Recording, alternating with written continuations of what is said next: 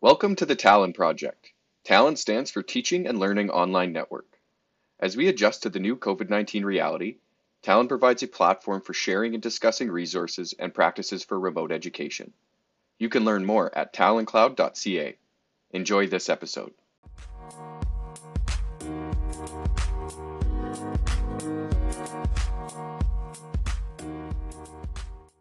I'm joined with Vivian Ton, uh, who is a Master of Architecture student at the School of Architecture, Planning and Landscape at the University of Calgary. Uh, Vivian, thank you for joining me. Uh, let's start with you introducing yourself and telling us a little bit about what you do. Sure. Thanks for inviting me to be on this interview. Uh, my name is Vivian, and I'm a Master's of Architecture candidate at the University of Calgary.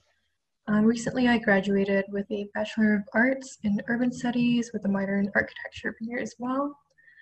Um, so over the summer, I got involved as a co-founder of the student-led group Advocates for Equitable Design Education. Um, this is based out of the School of Architecture, Planning, and Landscape. And I'm, I guess, I'm sorry, I'm the acting president of the organization this year. Um, and we're interested in topics of design justice and critical pedagogy, as well as creating platforms for voices or um, perspectives that aren't as represented within mainstream architectural design and planning uh, discourse in media. So yeah, that's sort of the, the lowdown on what I've been doing. Very interesting. And uh, on that note, um, with the questions we'll be asking, Vivian will be answering this in, in a student perspective, um, as well as from the equitable design um, um, perspective as well. So uh, keep an eye out for that. So with the uh, first question here, um, we'd just like to know what kind of the biggest challenges um, you experience when moving to emergency remote learning, and also how these challenges may affect uh, equitable design as well. Um, I think one of the things that I missed the most when transitioning to remote learning was being in a studio environment and um, interacting with everyone I had met within the school. Um, I think Matt can also attest to the fact that our studio got quite close, just by nature of everyone spending like 10, 12 hours a day together mm-hmm. in the same in the same room. But it was sort of that collaborative informal learning environment where I took in a lot of new knowledge that like you wouldn't be able to get from like a standard lecture. Um, so that sort of facilitated as like an additional tutorial. So I think this loss of like per like in-person learning was a bit of a struggle of transitioning um, to working from home.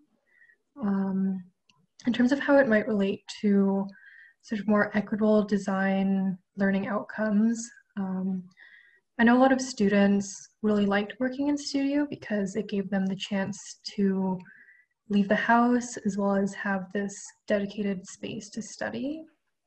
Um, sort of that loss of having um, an environment that's conducive to design and creativity is it can become a barrier in like how you are able to work efficiently and not everyone has like a great uh, home workspace as well or like great internet access. So i think having the the studio environment not be sort of at the core of design learning has been something like incredibly like different for a lot of students. Mm-hmm, I completely agree. Um, I also am seeing that as a as a challenge. Um, you know, when we we switched, because as you mentioned, we did all get quite close and and be able to bounce those ideas off each other on a continuous basis, and and looking through a different lens um, always did help. So we'll see how these challenges are overcome in the future. Um, so, what opportunities um, do you think are created with online education, and uh, how would this relate to equitable design education as well? Um, I think digital education can be more liberatory and open than it is a restrictive thing. I think um, it's just a matter of adapting and creating those linkages that enable us to work better together through digital access. There's always barriers to access, which means it might take some time for this learning to be like as democratic or as open as we might envision it to be. But there's also a lot of opportunity through this, I guess, vast abstracted digital space to um, share resources, like have new conversations, um, network on so many levels, as well as break down different boundaries. Mm-hmm. Um, like as I mentioned, like having access to the internet in this way is like it becomes a human right if all the platforms of knowledge are on this digital space now. Like we have to envision like a way for this platform to be more more accessible. And i don't know like there's there's other opportunities that i think i've seen open up over the last few months in terms of online learning. Um, what really fascinated over like the last few months is sort of how a number of academic journals which typically have walls are now releasing like hundreds of articles for free or um, having like cheaper memberships that allow people to download um, information and readings. And this sort of like activism for public and like open access to knowledge really came about during the June Black Lives Matters protests when there was like an overwhelming desire for mutual aid and knowledge sharing.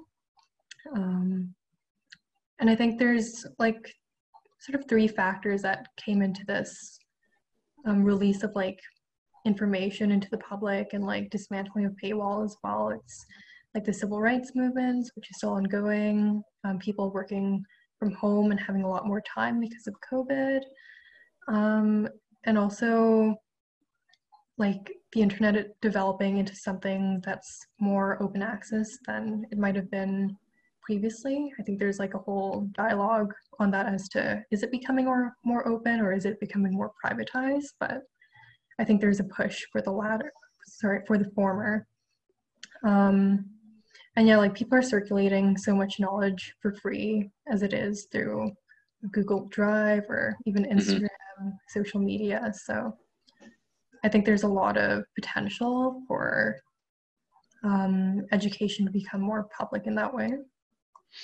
Yeah, for sure. Um, it's like uh, I, I, kind of look at it in a way of uh, creative solutions and open access, um, especially with Talon here and, and, creating this lexicon of, of resources. We've definitely seen an increase um, in availability, free resources and availability of these resources and articles focused more on that online. And it's not just the education aspect, as you mentioned, it's you know the the equality uh, of sharing these resources and, and who's protecting them or, or is it absolutely free um, so very good points. Um, so what is your most used software tool, I guess, maybe since that transition from from the impact of COVID? Um, in terms of just general software, I, I'm a big fan of just Google Drive or OneDrive. Um, I've used so many different like productivity apps or like project management tools. There's like Slack and Asana and all these different sorts of things, but the freedom of like Google Drive and Google Docs is that everything links quite easily. Shareable. It's nowadays it's free to an extent. You can pay for more storage, but it works pretty well for what it is. Um, and as well, being a design student, um, being able to host things efficiently on a cloud-based system is really great um, especially working with peers on collaborative projects when they live in different cities or um, when in-person meetings just don't work out anymore. So, yeah. Yeah, definitely. Um, you know, using G Suite products and and using uh, Microsoft 365, you know, OneDrive, things like that. That it definitely the collaboration aspect and and be able to access those resources between peers is is definitely a um, a more used software and tool now uh, going forward. So thank you. Um, what would be your recommendations for um, as, as a student and also from the equitable design perspective on uh, online education moving forward? Um, I think a big part, um, as I've mentioned, is this access to information. Um, a lot of the time, all this knowledge is already out there, but it's sort of the institutional limitations or um, the way we define and describe our curriculums that make it seem that this information isn't available for people to learn. Um, when we launched Advocates for Equitable Design Education, one of the main things that uh, we talked about is how the histories of um, like non-white architecture or uh, decolonized architectures aren't as readily available. They're not taught to the same extent. They're not held to the same regard within publications, um, even when it comes to awards. So what we wanted to do is create a resource bank, just a repository of different readings as well as um, like websites, videos, organizations who are doing this kind of work. And we hope to offer this sort of cobbling together resources to educators like at our school, but also just people in our community. So they know where to look and they know um, what to look for when they want to find this information.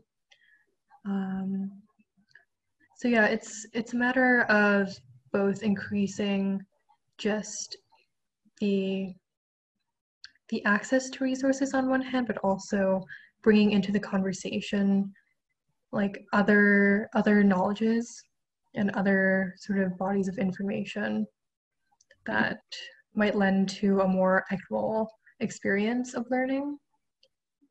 Absolutely.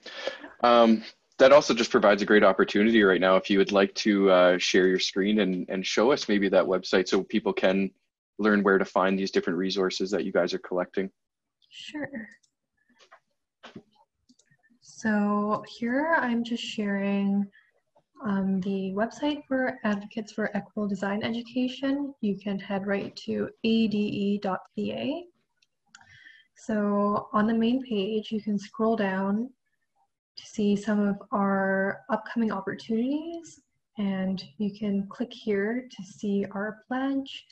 We're asking for students, educators, uh, practitioners, community partners to take a look at this and pledge to work on um, systems that create more equitable design outcomes, whether that's um, in education or within the built environment. Um, on the side, you can read our manifesto, and here's our resource bank, which you can preview. This is linked just to a Google Sheets. Um, it's a little bit of a work in progress right now, but um, you can scroll down here, and then at the bottom, there's other tabs um, that focus on local organizations, um, readings and reading lists. There are some great ones in there with um, some notes on the side as well, just uh, mentioning what's inside the reading list. Courses and webinars, would highly recommend this Indigenous Canada course from the U of A, um, as well as other media here. So yeah, this is one of the uh, things that we're working on right now as a part of AED. So please check it out. And I'll just stop sharing. Great. Thank you very much, Vivian. Thank you for showing us that. Uh, it seems like you guys have been hard at work here providing uh, everybody with as many resources as you can uh, with it. And I'll definitely be taking a look myself. Um, so this brings us to the last question. Uh, what do you expect higher education and equitable design to look like in the future? Um, from a student perspective, I think what we really hope is to be able to have these healthy conversations. Um, a lot of the times there's a bit of a us versus them sort of situation that happens between students and the faculty and sort of the governing bodies that create these curriculum, but it's in our hopes with the work that we're doing to create I, I wouldn't say it's a bridge because I don't think the gap really exists, but in a way just to have these things become more commonplace in discussion. Um, equity is not really something that you can take off the box in a design studio. It's not like you can just decide to design for justice or design for spaces to be more accessible and open. It's something inherent to the daily experiences of people. So it's really within, I guess, our hopes that everyone pushes toward understanding that cities are made for everyone and just not the few, and that we need to be open to sort of diverse bodies, diverse cultures, like sexualities, genders, and abilities and experiences of the city in order to be good designers. So, um, in terms of higher education, this is really the push that um, we're looking for that equity and justice is sort of the baseline for everything else to layer on top. Mm-hmm. Well, great. Thank you very much, Vivian. I appreciate you taking the time to meet with us and participate with our uh, interview series with Talon. Uh, I look forward to seeing you here in the coming weeks uh, with school kicking back up in, uh, in a week and a half here. So uh, thank you very much again. Yeah, thanks for the opportunity.